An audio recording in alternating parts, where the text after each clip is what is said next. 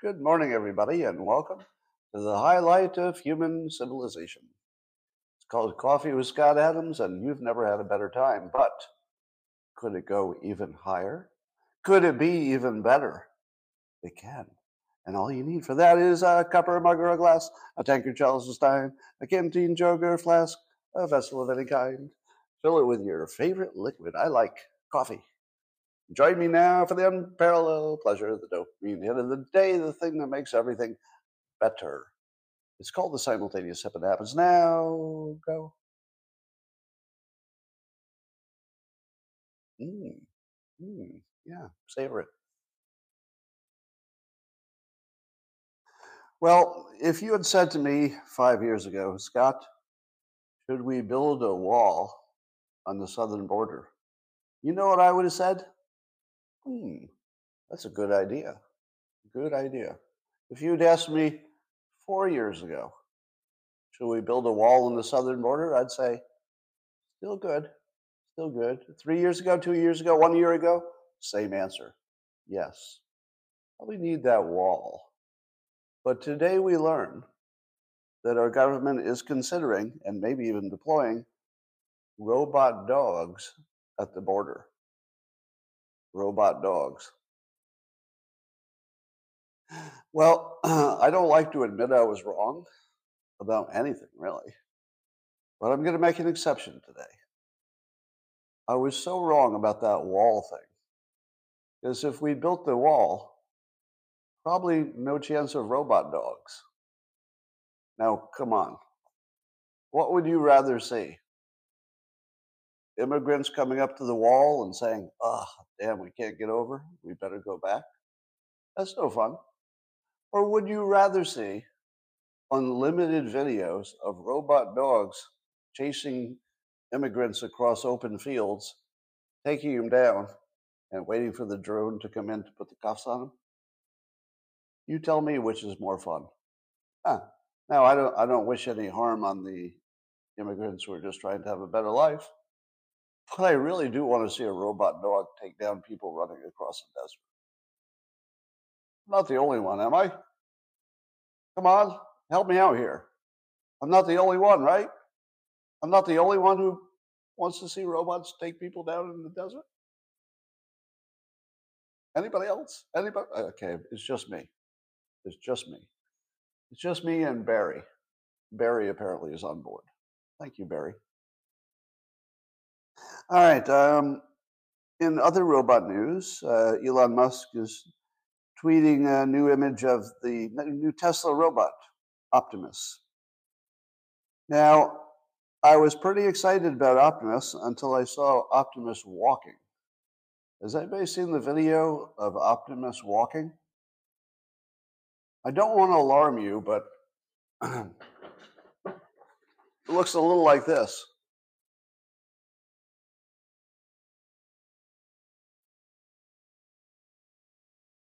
Now, I think you probably caught on. Yeah. Here's the question I have How long has Joe Biden been a robot? Because there are no other humans who walk like that. Am I right?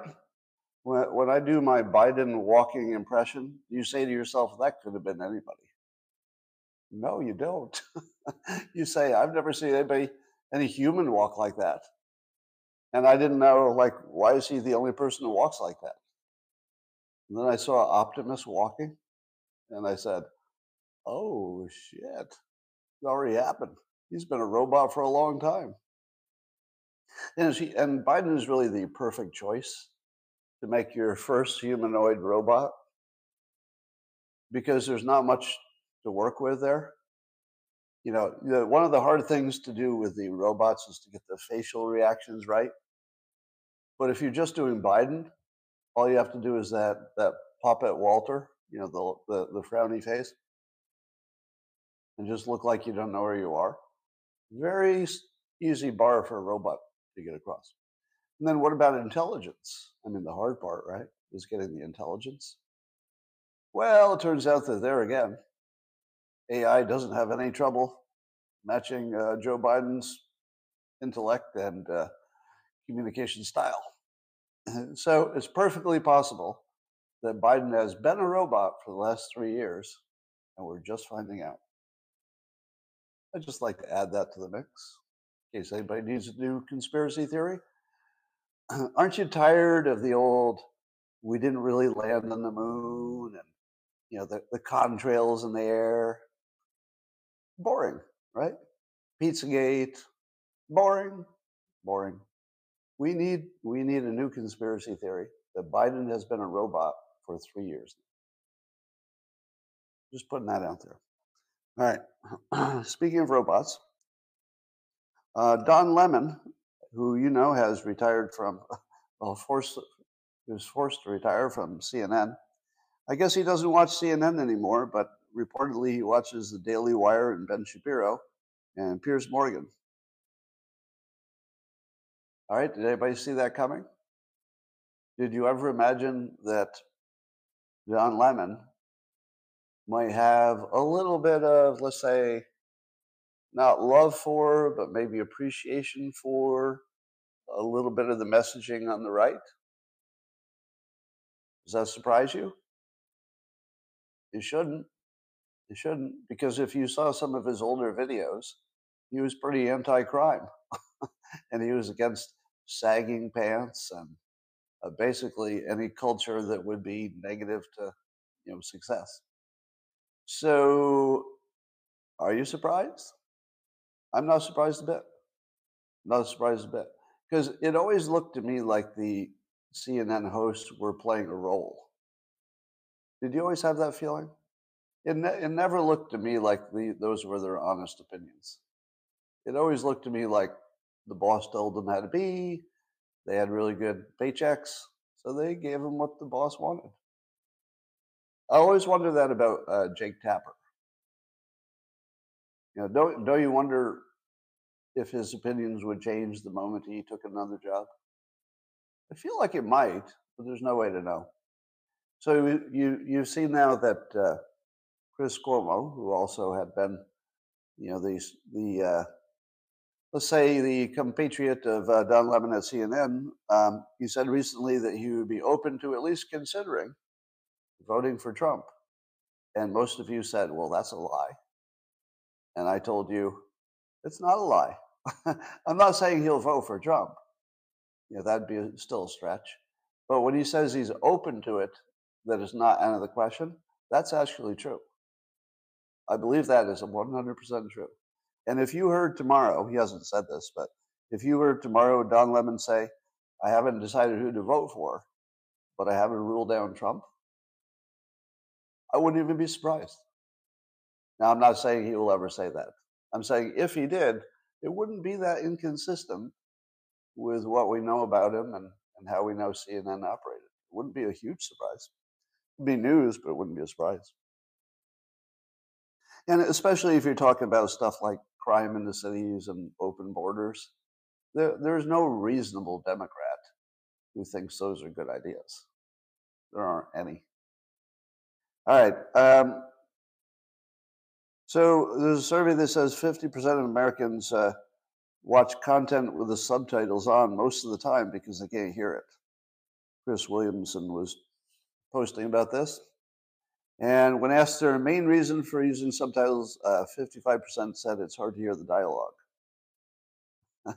and nearly three and four claimed muddled audio. Do you, do you know why it's impossible to watch TV? Have you ever tried to watch uh, any drama? And during the daytime, indoors, it's dark. Have you ever noticed that? Daytime. It'll be daytime in somebody's office and it'll be dark. And they just act like that's okay. And then all the people will mumble and whisper in the dark. So you can't see it. You can't fucking hear it. Do you know why? Do you know why this content would be made that way? Now you might say to yourself, well, it's probably a technical limitation. But I don't have any problem hearing the news. Does anybody have any trouble hearing the news? No. I hear every word that every pundit says, even if they have an accent, no matter what. Even when they do the report from the field and there's like wind or background noise, I can hear them perfectly. No problem at all. Not once with a news program. How about sports? Do you have any trouble hearing sports? No, no, no. You, can say, oh, they're talking louder or something, but not really. The sports, they're talking over the crowd noise. They're always talking over noise. I can hear them perfectly. So why is it that dramas are all garbage? That you can't see them and you can't hear them? I'll tell you why.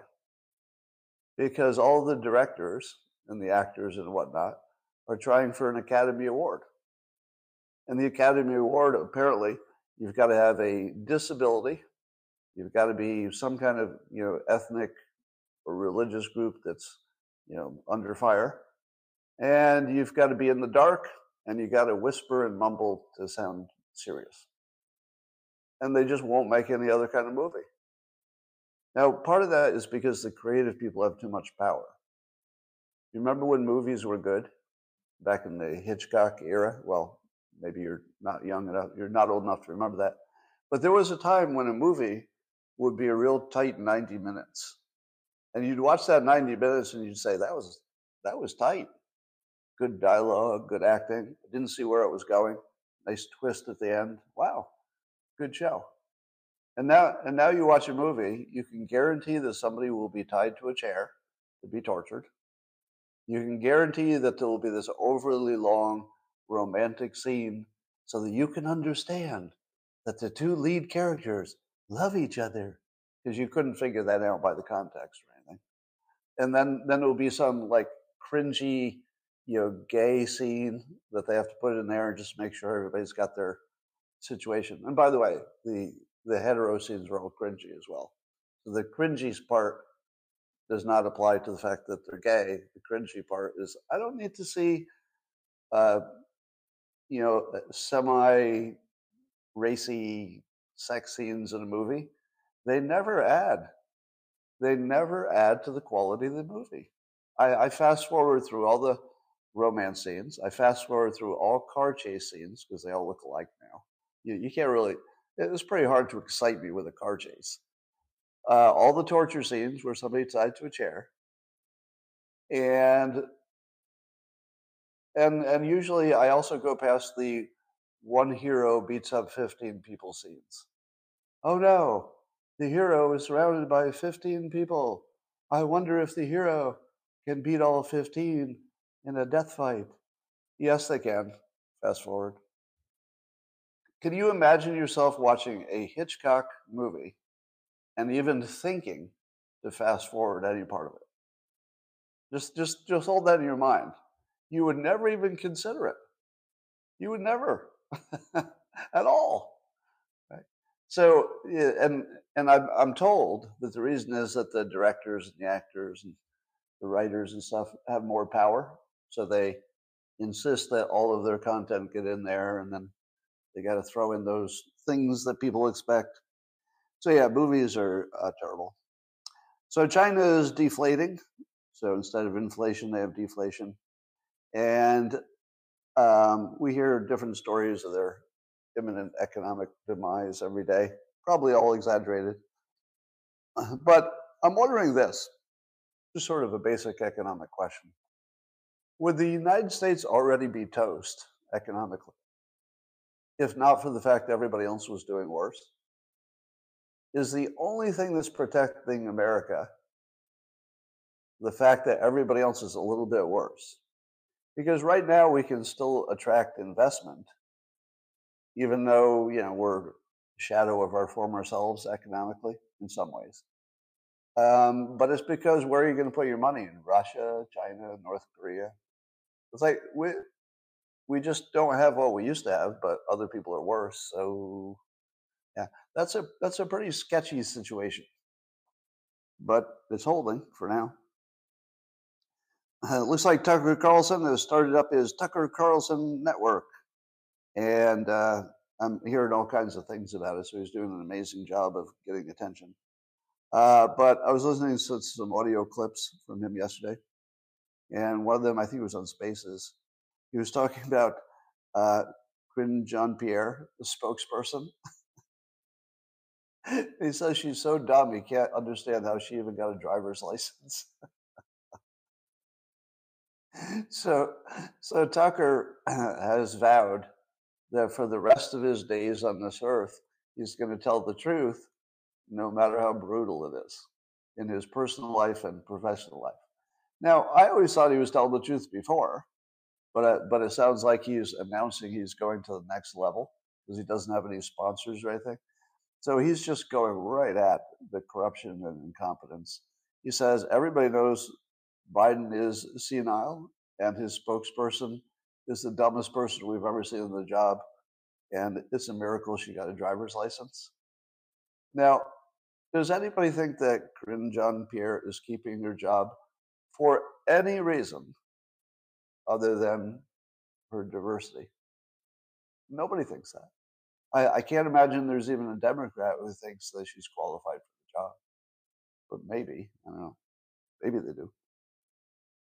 But it will be fun to watch Tucker go uh, full honesty. Speaking of DEI, more articles about it dying. Uh, so there's a backlash over DEI, you know, the diversity, equity, and inclusion stuff. And uh, colleges and companies are starting to pull back a little bit. Not enough. I mean, it's still pervasive, but there seems to be some kind of a trend going on. And programs are being cut in various places. But here's the funniest part of the story uh, one DEI professional was interviewed about why you know everything's going wrong and the DEI programs are being cut. And one person said that the solution was not to cut DEI because you know you're not getting the result you want. The solution is more DEI because the DEI stuff was getting um, heat for not being pro-Israel enough, I guess. And they're saying, but if we were a little bit more DEI, we would be pro Israel too. And pro, we would be more pro Islamic people too. If only, if only you gave us a little more money, put a little more attention into this DEI, we hit it a little bit harder than those problems that you're seeing at Harvard, they'll go away. So you, what you need is more of the thing that's not working until it works. now, I love it when something I don't like goes to the point of only being funny. Every story about it is just how funny it is while it's dying. This is funny. It's funny that they think the solution to that is more of it. Okay. Now, I'd like to make an observation that I'm uniquely qualified to make about DEI. Are you ready? Uniquely qualified. So now, now that's a claim, right?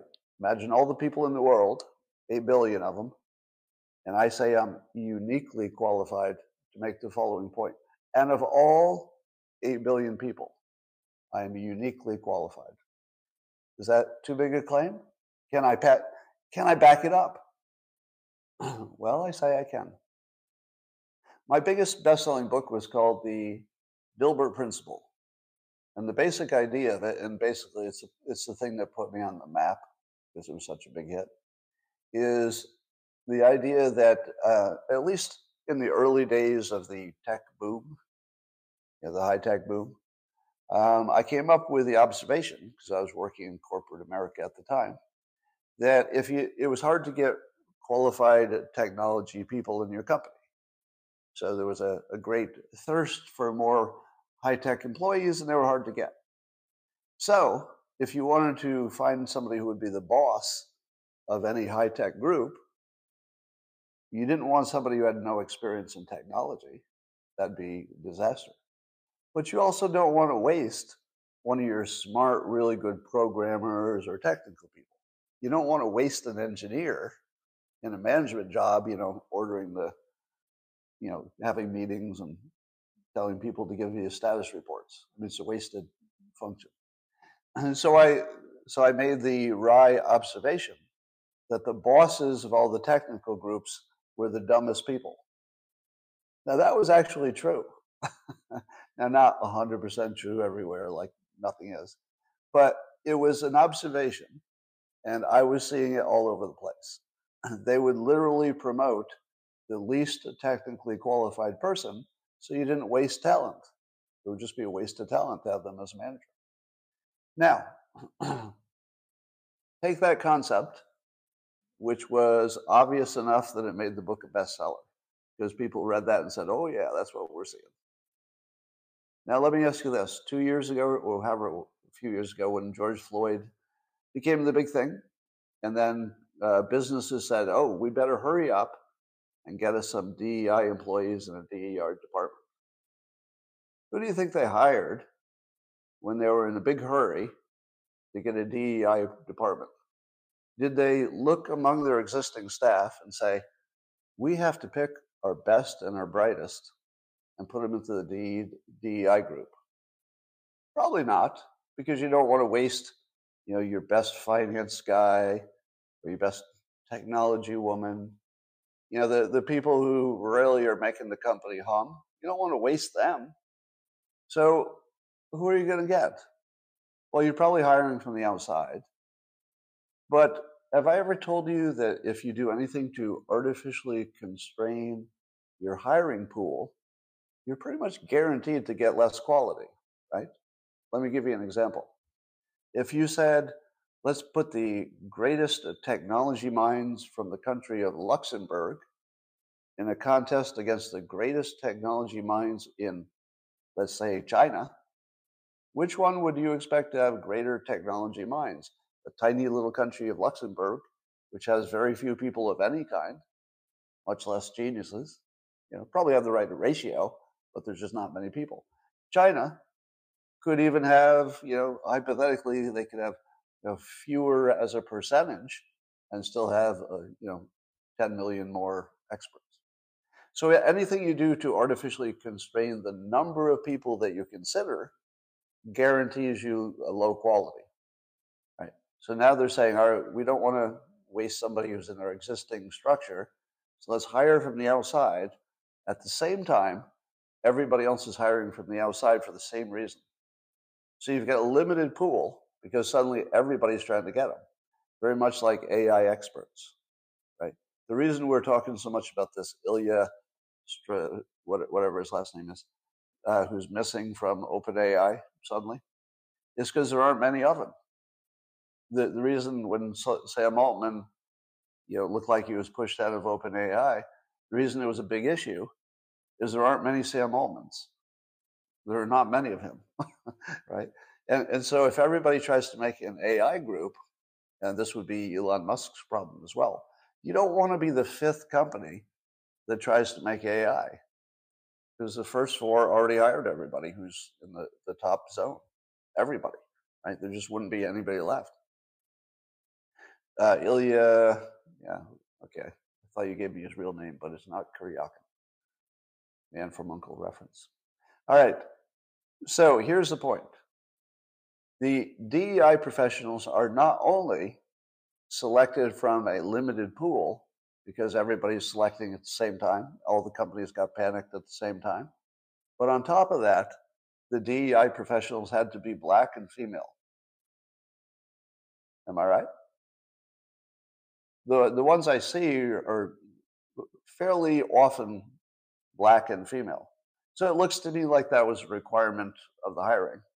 I, I can't imagine that there's, do you think that there's any DEI group anywhere in America that has a white man running it, DEI group, because you would just laugh at them if they did. Nobody would take that seriously. So you have to remove the category of all white men from your pool of potential hires. How about white women? White women?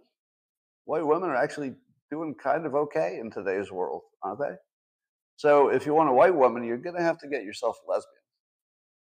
You're going to have to get a lesbian or disabled or something. And of course, there's nothing wrong with that. Duh. Nothing wrong with that.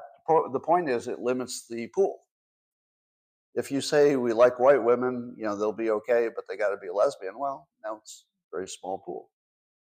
So I want to make I want to make the point as non-bigoted as possible. It's not about the fact that they're black or that they're women or that they're lesbians that makes them less capable. Nothing like that. that those characteristics are not part of the conversation. The conversation is if you artificially limit the total number of people you'll even consider, you can't possibly get a high quality set of people uh, everywhere, right? You could do it individually in some places, but you can't get it everywhere. So we, we created a system, somewhat accidentally, that guaranteed the DEI groups within every company would be the least capable employees. Is that unfair?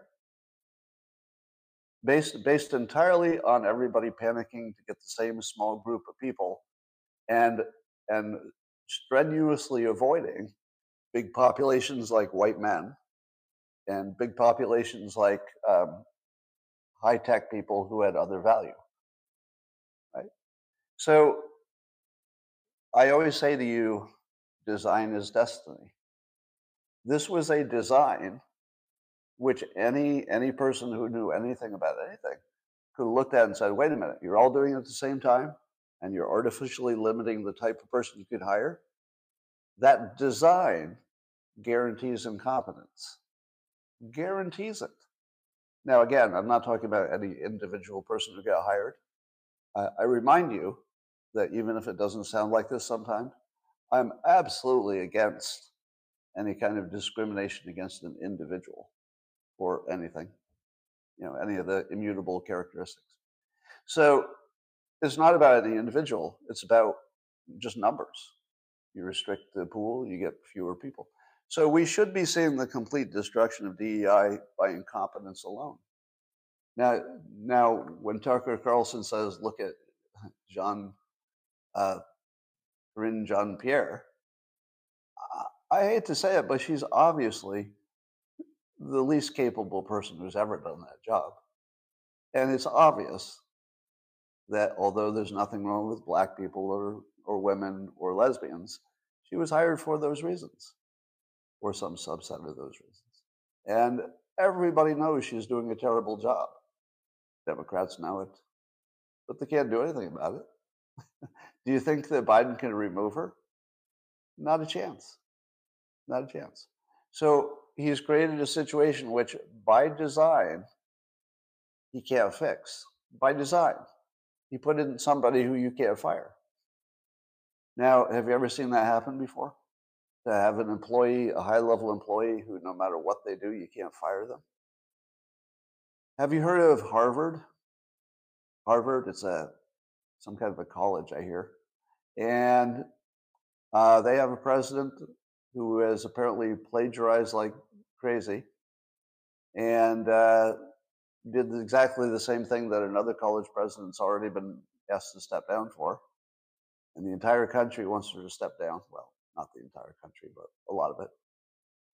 And uh, she can't be fired. Can't be fired. All right.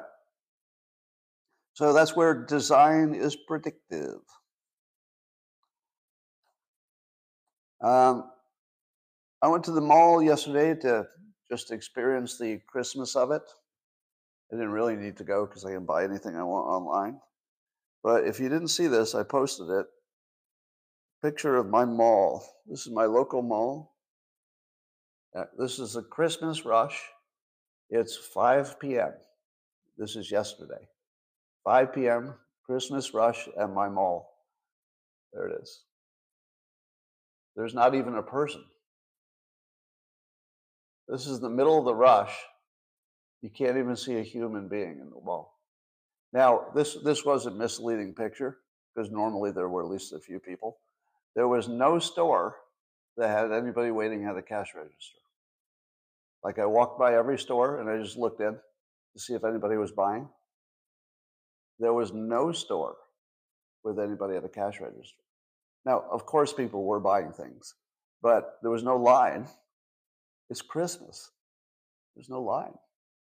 What are they going to do with all these malls? Um, I'm thinking high end condos. Because honestly, I think it'd be kind of cool to live in a live in a converted mall. It'd be kind of cool.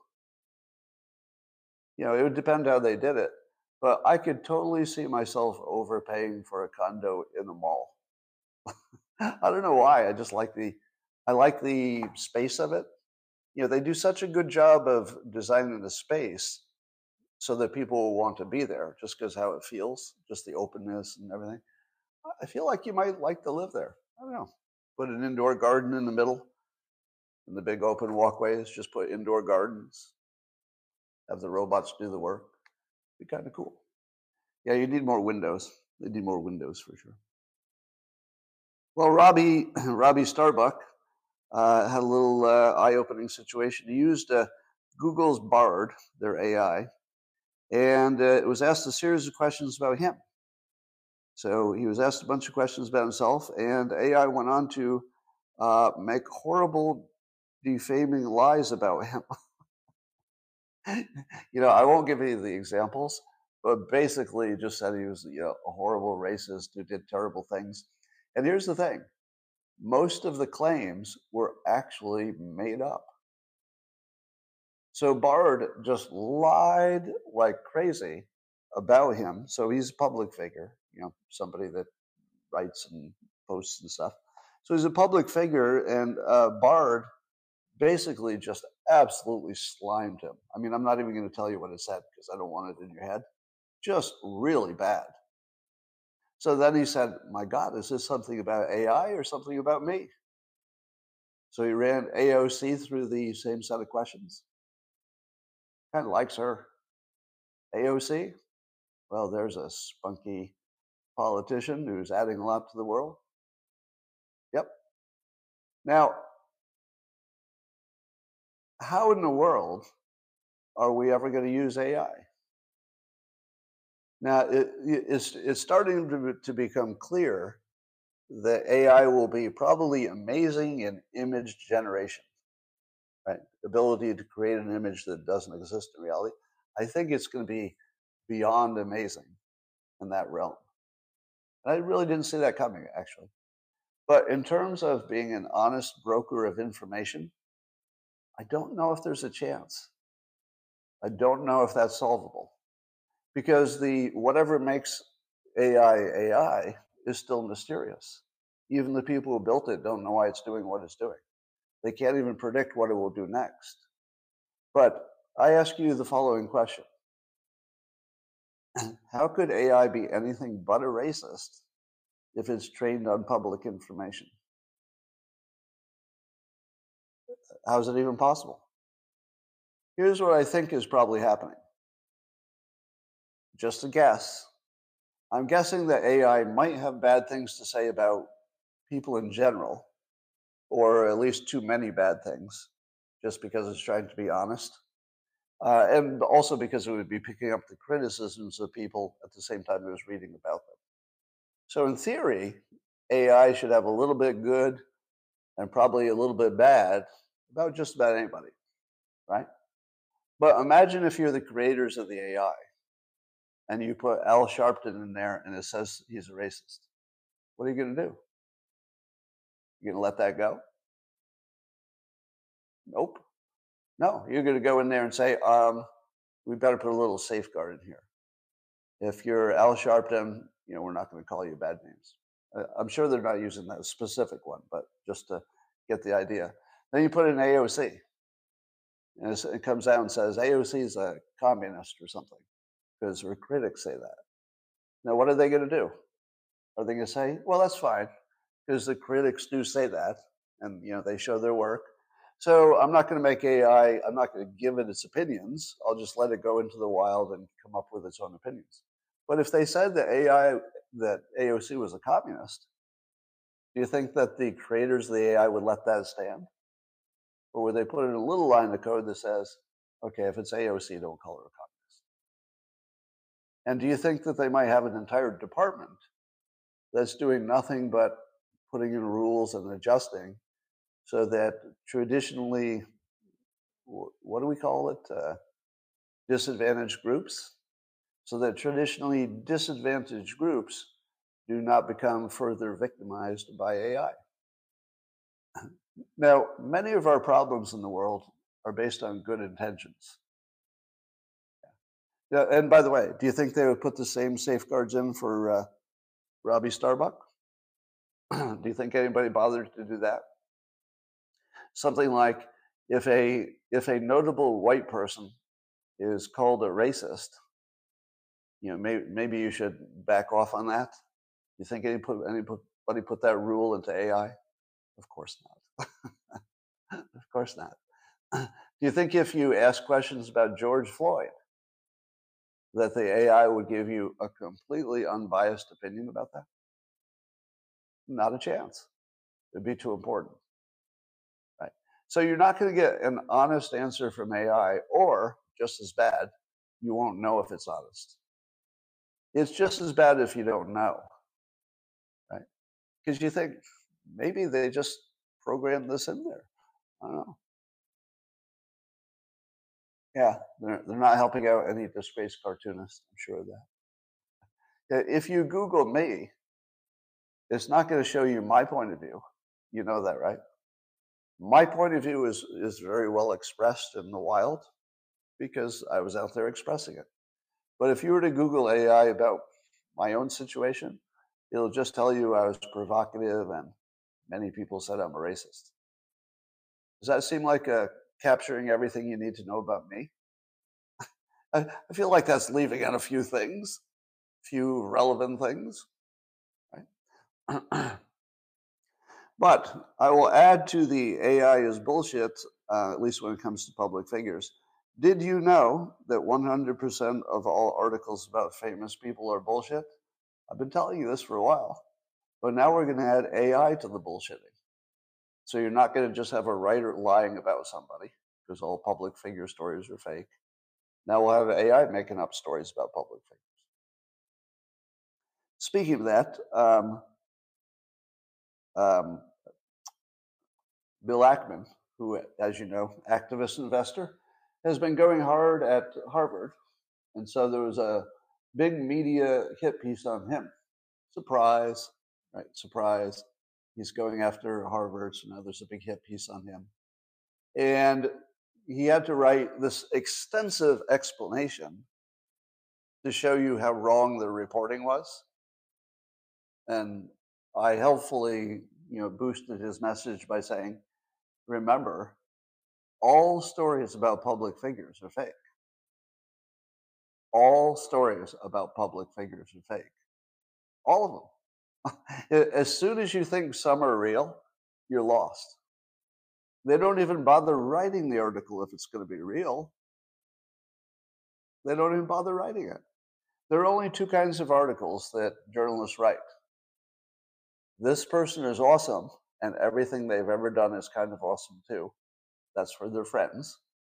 Or this is a fucker, and this fucker is fucking everybody because he's a fucker and a racist. Nobody wants to run a story that says, you know, good points and bad points. Nobody does that. Right? So all stories are either overly good or overly bad, but nobody tries to balance it because nobody would buy that story. You can't be a writer if you write that kind of shit. You know, balance stuff. Nobody wants it.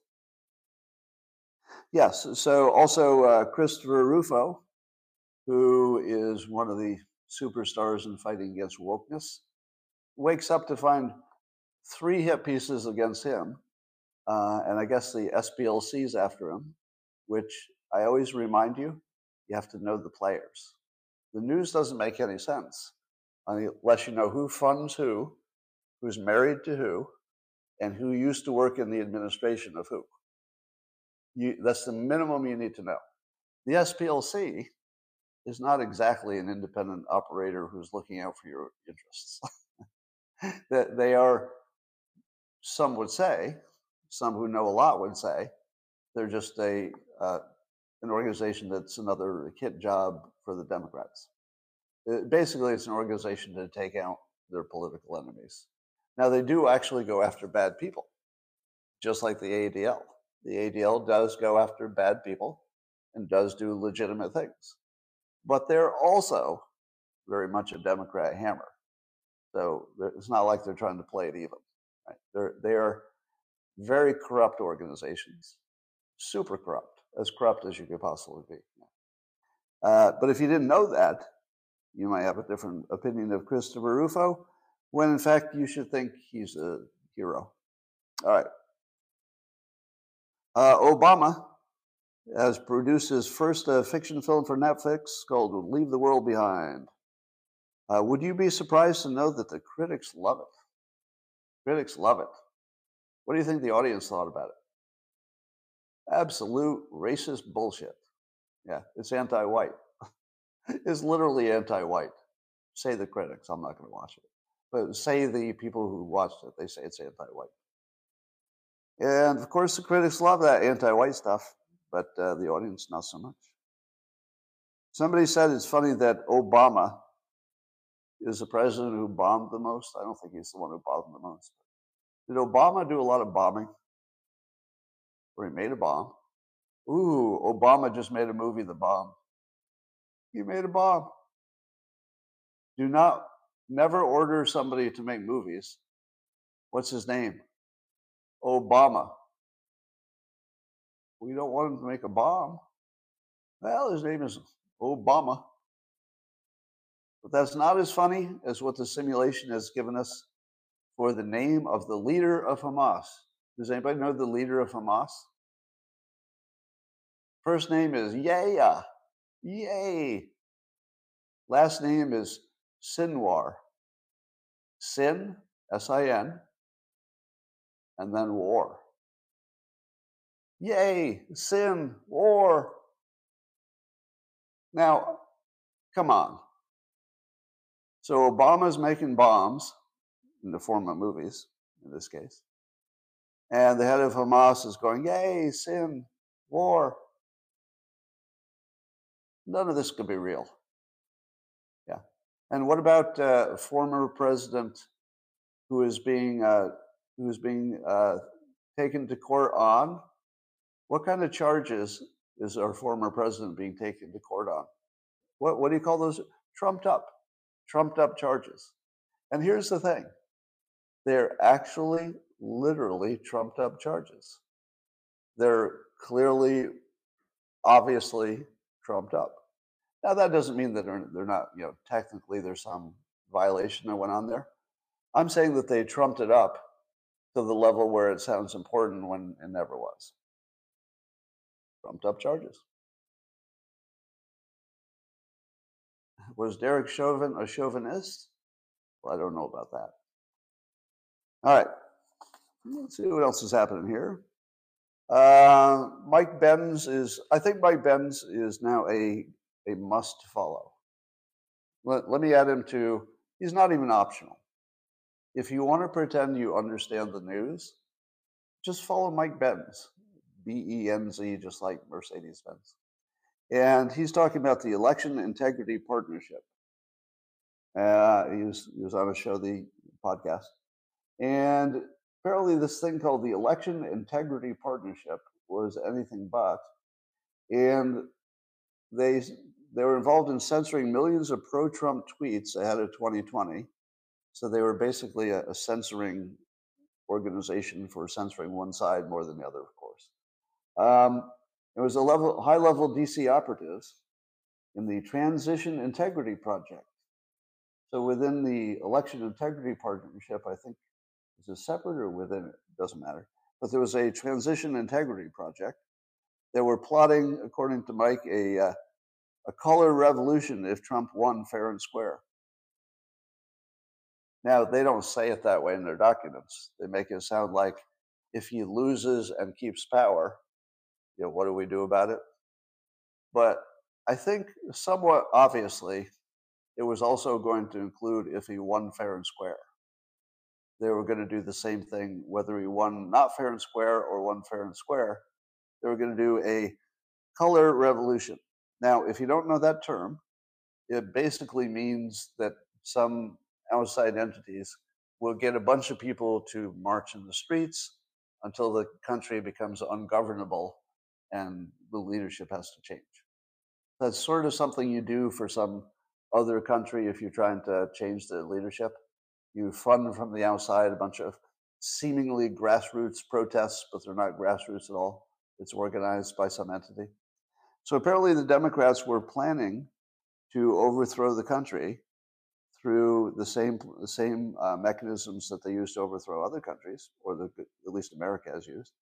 And that it was actually documented and well understood that they were going to run a coup in the United States if Trump won the fair and square. Now that's that's what Mike Benz says. If you were to read their own words, they would couch it in if if he clings to power illegally, they would do these things. So that but that's sort of a fig leaf. I think it's pretty obvious that they would have done it no matter what. If if he had been in power, they would have done it no matter what.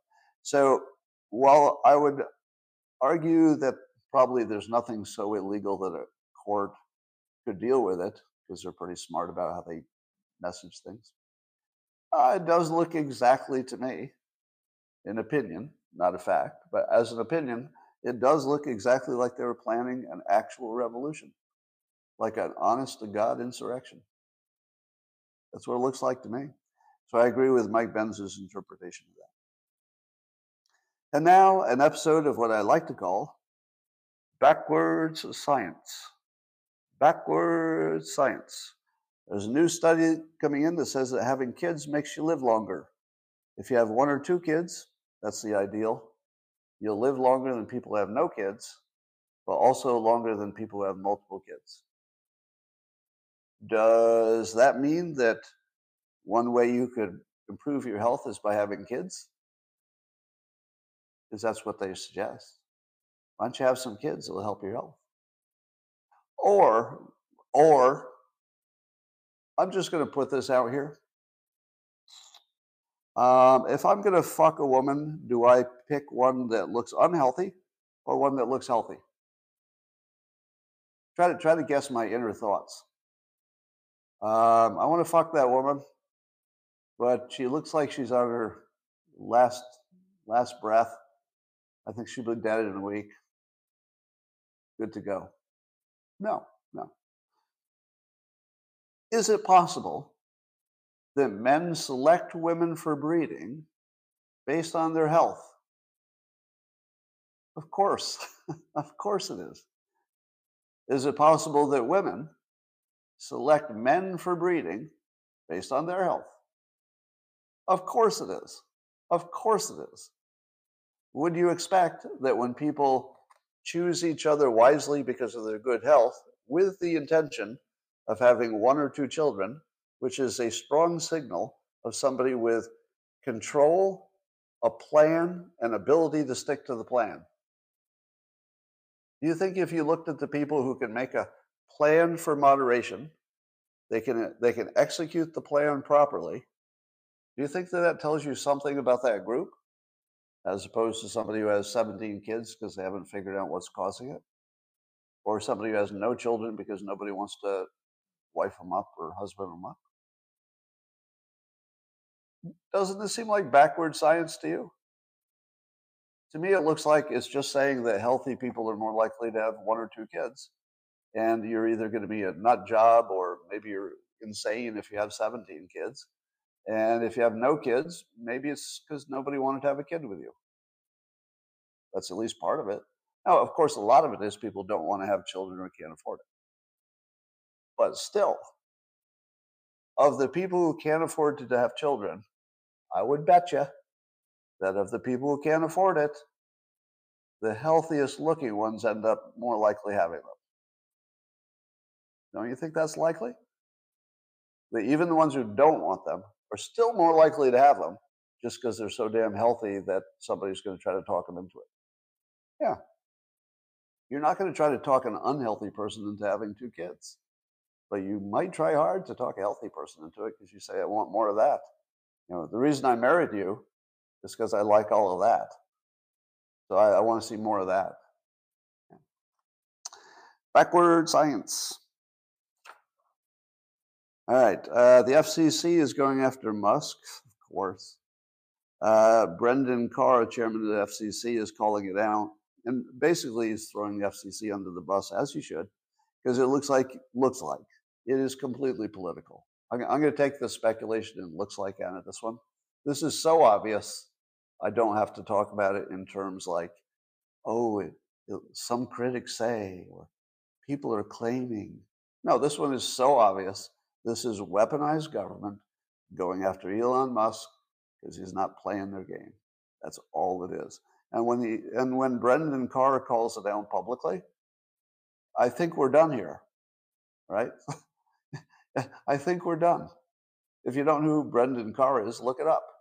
But if he says this is exactly what it looks like, it's exactly what it looks like. Right? That's the end of the story. Right? You don't get somebody like him calling this out in public unless unless it's way over the line. And it is. So the Biden administration through the FCC uh, revoked 885 million grant to Starlink. So this is something that had already been already been approved, and they're yanking it back, and they're apparently putting in place some requirements that would make it impossible to get back. It's just purely political. Fuckers. Um, Michael Cohen, Trump's uh, ex disgraced attorney, uh, did something pretty funny. So he's trying to uh, reverse, let's say, his supervised release. So he, he's a free person on supervised release, but he wants to get rid of that early. And so he uh, filed a, some kind of a legal motion and uh, referenced a number of uh, case law.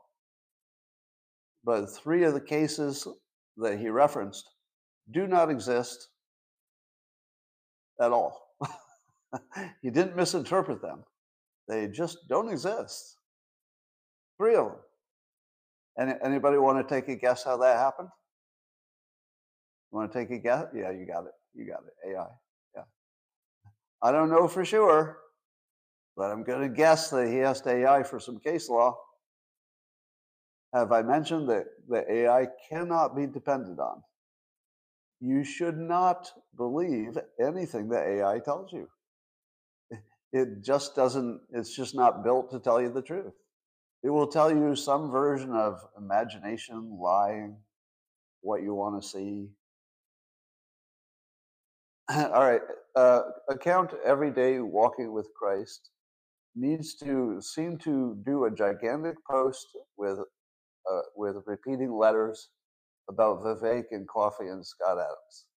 Now, can I say that I fucking seen it the last 24 times you did it? You don't need to do it anymore. Right? Nobody likes you. Nobody likes you right now. Stop it. All right. I just had to do that. Um, so apparently the IDF is going to flood those tunnels, or maybe they've already started. Uh, so the uh, Gaza tunnels will be flooded. And here's my question. Now, the big the big issue here is whether it will uh, destroy the aquifers and make the water that is clean water underneath Gaza will it'll be polluted with seawater. And it doesn't take much pollution to ruin the whole aquifer. So that's a big risk. But as I've said before, I do not believe uh, Israel has any plans of populating Gaza again, certainly not with Hamas.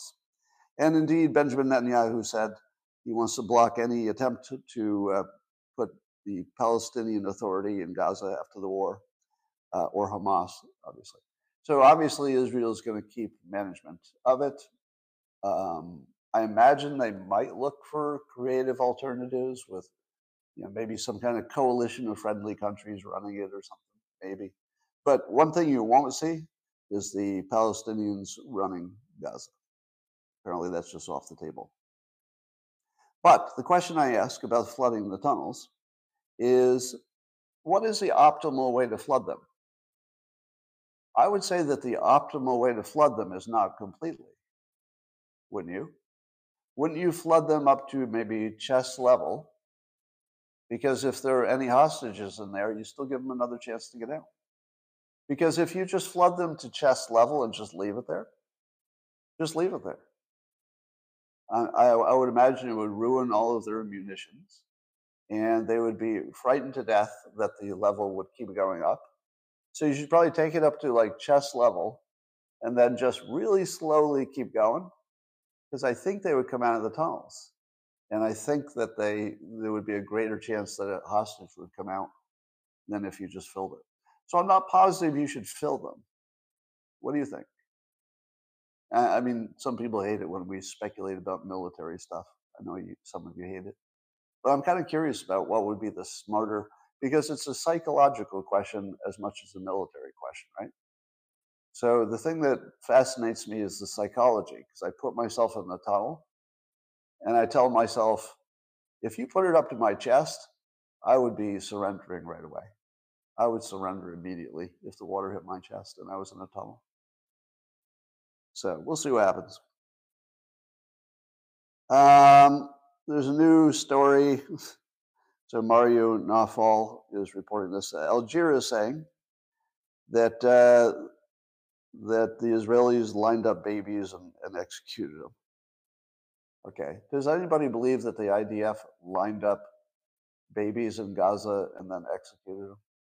No. No. Here, here's my take. I, I'm going to say this firmly and clearly. I don't believe any of the baby stories on either side. Are you okay with that? Are you okay with me not believing any of the baby stories? I don't believe any of them. Now, I'm not saying that babies weren't killed in the most horrible way. I'm sure they were. But the specific stories, yeah, they don't look real to me. Uh, I don't didn't believe any of the Israel ones. I don't believe the Palestinian version. It's just war. The, it's just war in the sense that, of course, they're going to make the worst claims that they can.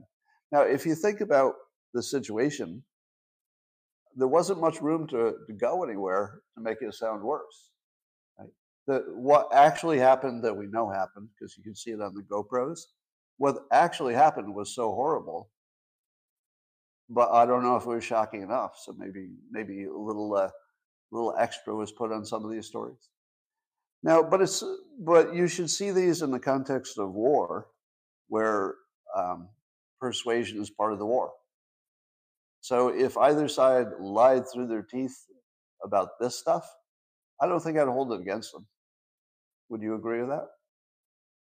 Once you say to yourself, this is a war, you know, you can oppose the war in general.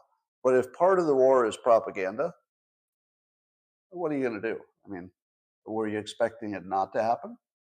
Were you expecting that somebody would leave one of their best weapons unused? No, no, propaganda is one of their best weapons. So, of course, they're using it. Of course. We just don't know which stories are totally made up and which are not. Now, this does not change in any way the 10 out of 10 brutality of what October 7th was. You don't need the baby stories. Right? The, the baby stories are not necessary to understand what's happening, but might give you a little extra energy. So it made sense that they, they led with those stories. All right, uh, the Department of Education U.S. Department of Education has added six schools, including Stanford and uh, uh, University of California, you know, UCLA, and Rutgers, to its ongoing probe about discrimination and anti-Semitism and Islamophobia. So seriously, the Department of Education did not think that there was uh, sufficient discrimination in education until it happened to uh, Jews and Islamic students in the United States. Are you fucking kidding me, you garbage pieces of shit? 40 fucking years of overt discrimination against white men, and you're not even interested until it happens to the Jews and the Islamists. Fuck you. Fuck you. Every one of you fucking pieces of shit. You racist pieces of shit. Now, that said, I'm fully in favor of what they're doing. I'm fully in favor of them looking into it, and I'm fully in favor of them rooting out anti Semitism and Islamophobia. I, I oppose Islamophobia and, and obviously anti Semitism. But really, really, we have to wait till this happened. We have to wait till October 7th, 2023, before you fucking pay attention to what's happening in the country. I'm so done with this. I love free speech. Have any of you had the feeling yet of envying me that I can say this? Does anybody have that feeling yet? I'm not trying to make you envy me. Like that, that's no payoff for me. But I wondered if you watch me and say, God, I wish I could do that. I just wonder because if I were watching, I I would if I were in your place, I would wish I could do it. No, these are despicable people, despicable racists, the worst racists in the country. Department of Education. All right, so uh, I'm totally in favor of Vivek or Trump uh, getting rid of the whole department, and this proves they're useless. So that's the best argument I can see to get rid of them. Well, here's something that isn't a big surprise. TikTok, um, the the public opinion on banning TikTok has moved in favor of TikTok. There's a big move in which uh, Republicans, especially, are more favorable to keeping TikTok than getting rid of it. Huh. Has anything happened recently that would cause that? Hmm. What, what has TikTok done recently that would make them more popular with Republicans? Oh, how about a massive ad campaign on Fox News in which they show all the good things they're doing for wounded veterans? You ever wonder if, if propaganda works? Propaganda works. Yeah. Now, in this time, has there been anything happening that would suggest that TikTok should be kept? Like what what are the what are the things in the news you're seeing? Well, the first thing you're seeing is that Fox News endorses TikTok by accepting their sponsorship. Let me say it again. Fox News is endorsing TikTok by accepting their sponsorship. And Fox News is the primary persuader of all things Republican. So you can actually buy your way into the conversation, and they did. Kind of impressive. I mean, uh, this is sort of like when a, a serial killer does a really good job of killing people, and I say, "Well, that's terrible. I wish that had not happened." But you got to admit, that was a pretty good job of killing people. This is like that. TikTok you know, of course, I think should be banned. I think it's an evil force. I think it's destroying America. But they're doing a really good job of it. like, it's hard for me not to appreciate how freaking good they are at doing this. That's a really well run company. God, how they ever got this done, I don't know. But I would also say that uh, Vivek saying that he was going to use it makes it easier for Republicans to say, well, it can't be that bad. And um, Nikki Haley saying that her daughter uses it makes Republicans say, well, it can't be that bad. You're letting your daughter use it. If Vivek's using it, it, can't be that bad. So that's what you got. Anyway, I guess you I guess we deserve what we get. Uh, the Hill is reporting that the calls of Trump as dictator in other, words, the critics' um, main theme of calling Trump a dictator, wait for it, backfiring. It's not working. Do you know why? Do you know why it's not working? Do you know why the Hill says that calling Trump a dictator is not working? Because Trump's making fun of it. Oh, yeah. yep. Uh, well, let me just say what they said about it. Uh, he says, You're not going to be, this is Trump talking recently at, at another uh, rally, I guess. Uh, he says, uh, You're not going to be a dictator, are you? I said, No, no, no, uh, other than day one. This is what he said originally, I think, to, was this to Hannity or more recently? Because uh, he repeated it again. Oh, okay. So I think this was to Hannity at first. So when he said, no, no, no, other than day one. We're closing the border and we're drilling, drilling, drilling. After that, I'm not a dictator. And everybody applauded, right? So it worked. The first time he said it, people just laughed and applauded. So apparently he's going with us. So he said at a rally recently uh, Peter Baker today in the New York Times said that I want to be a dictator. I didn't say that. I said I want to be a dictator for one day. Trump said on Saturday. Uh, you know, I wanted to be a dictator because I want I want a wall, right? I want a wall, and I want to drill, drill, drill. Now, it's kind of perfect.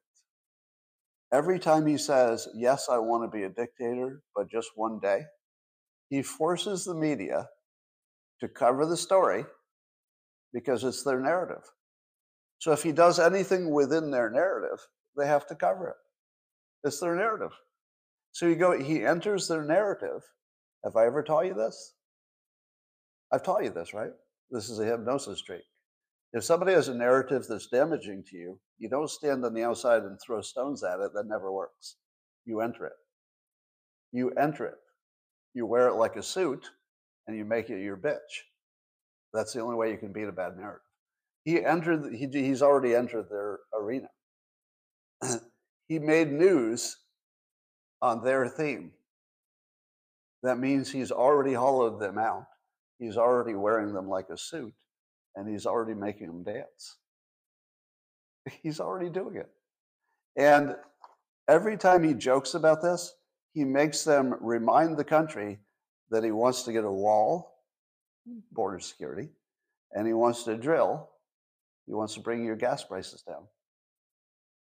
down. so he turned he turned the darkest, worst accusation you could ever get into first of all a joke, literally a punchline. He turned it into a punchline, and then he used it to attract attention for two of the strongest parts of his candidacy that he would like people to know. Now, that is genius.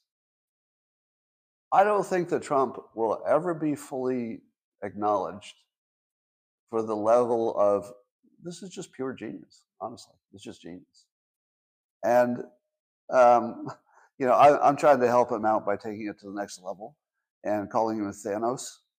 You know, Thanos was the super evil guy from Marvel um, movies, and he was trying to destroy half of all the population of Earth, you know, just by getting some jewels and snapping his fingers, because it would make the world a better place if there were only half as many, I guess, something like that. So I think it's funnier to say that they're afraid of Thanos. but I came up with a, a new word for this whole Trump as a dictator and Trump treating it like a joke. Not bait. Not bait. He's actually he's baiting the nuts to come in and call him a dictator. It's beautiful. it's not just effective. It's actually just beautiful. And and the nuttiest ones are already going in. because the you have to go with the nuts first, because they're the ones willing to say things that sound ridiculous. So the nuts are just rushing in on this dictator thing. Narrow ravine. This is the narrow ravine. So he's already herded everybody into the you're a dictator narrow ravine, turned it into a punchline, hollowed them out, used as a suit, and used it to get attention for his own policies. God, I miss him. oh my God.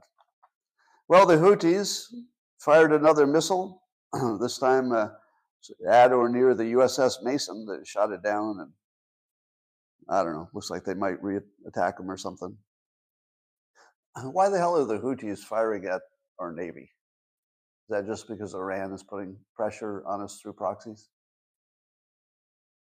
Well, something's going to happen over there, and it won't be won't be good for the Houthis.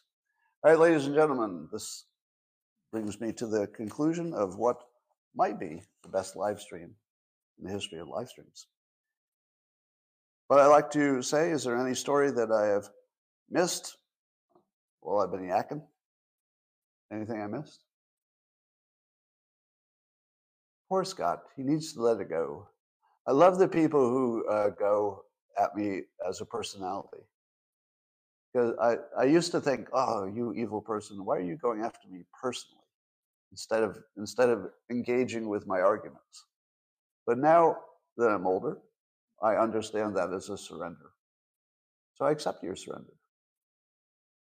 If there's anybody else who would like to comment on my opinions by saying there's something wrong with me as a person, I would like to accept your surrender as well. Would anybody else like to surrender? And just acknowledge that everything I say is right. Go ahead. All right, good. Nobody else. See, that's a reframe.